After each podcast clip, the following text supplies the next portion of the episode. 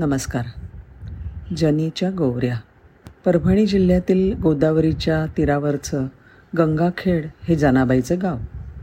तिच्या वडिलांनी जनाबाईला नामदेवांचे वडील दामाशेठ शिंपी यांच्याकडे नोकरीसाठी पाठवलं.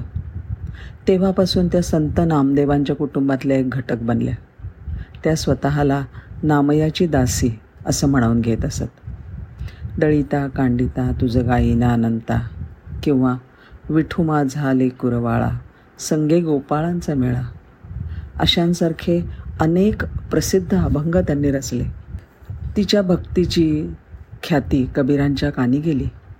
आणि इतके सुंदर अभंग रचणारी ही स्त्री आहे तरी कोण? हे पाहण्यासाठी संत कबीर जनाबाईच्या भेटीसाठी पंढरपुराला आले. तिथे त्यांना कळलं की नामदेवांच्या घरी ती कामाला आहे. आणि नामदेवांकडे गेल्यावर कळलं की ती गोपाळपुराला गोवऱ्या थापण्यासाठी गेली आहे. तिला येण्यासाठी काही अवधी लागेल. आता जनाबाई ही दासीचं काम करणारी घरकाम करणारी शेणाच्या गोवऱ्या थापणारी बाई अभंग लिहिते याचं त्यांना फार अप्रूप वाटलं. आणि त्यांना वाटलं इथे वाट बघत बसण्यापेक्षा गोपाळपुराला जाऊन त्यांना तिला भेटावं. त्यांना दिसलं की नदीकाठावर दोन पोक्त स्त्रिया एकमेकींशी भांडत आहेत पाहिलं तर त्या दोघींच्यामध्ये गोवऱ्यांचा एक मोठा ढीग होता. आणि एकमेकीवर आपल्या गोवऱ्या चोरल्याचा त्या आरोप करत होत्या. कबीर काही वेळ त्यांचं भांडण ऐकत तिथेच उभे राहिले. मग थोड्या वेळाने त्यांनी त्या दोघींना विचारलं इथे जनाबाई नावाची कोणी स्त्री आहे का? त्यांच्या त्या प्रश्नाने एक स्त्री उसळून म्हणाली हीच काय? हीच ती ज्यानी? चोरटी कुठची? माझ्या गोवऱ्या चोरून माझ्याशी भांडण करते अनवर तोंड करून मला शानपण शिकवते. त्या बाईच्या उद्गारांनी कबीरांना थोडा धक्का बसला. कारण त्यांच्या मनामध्ये कवयत्री आणि भक्त जनाबाईंचं वेगळंच चित्र होतं.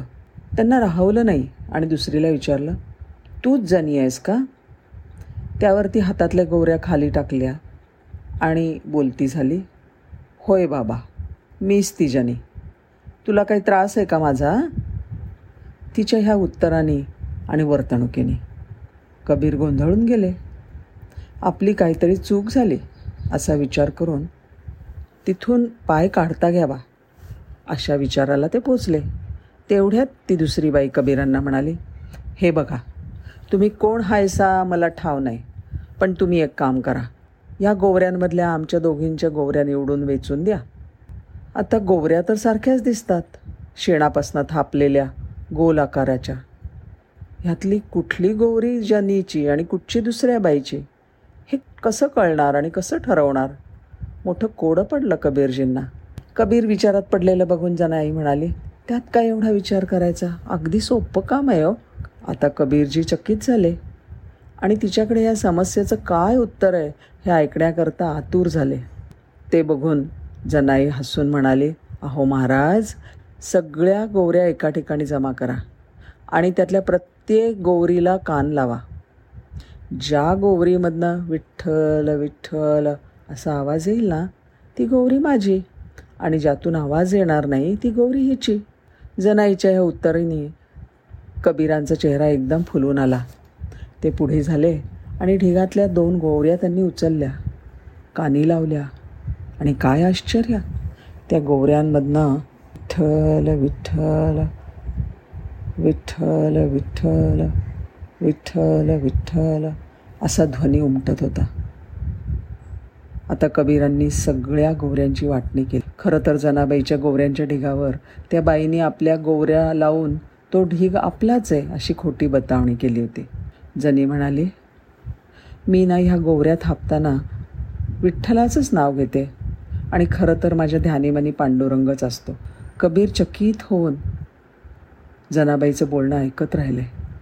आणि मग त्यांनी स्वतःची ओळख करून दिली. गोवऱ्यांचं काम संपलं. जो तो आपापल्या गोऱ्या घेऊन निघून गेला. एकाग्र चित्ताने केलेल्या नामस्मरणामधली ताकद सांगणारी ही घटना ही एक केवळ आख्यायिका असू शकते. पण भक्ती कशी मनापासनं असावी? ती सच्ची असली की ईश्वराचा सर्वत्र प्रत्यय येतो हे अधोरेखित करणारी ही कथा आहे. होय ना? धन्यवाद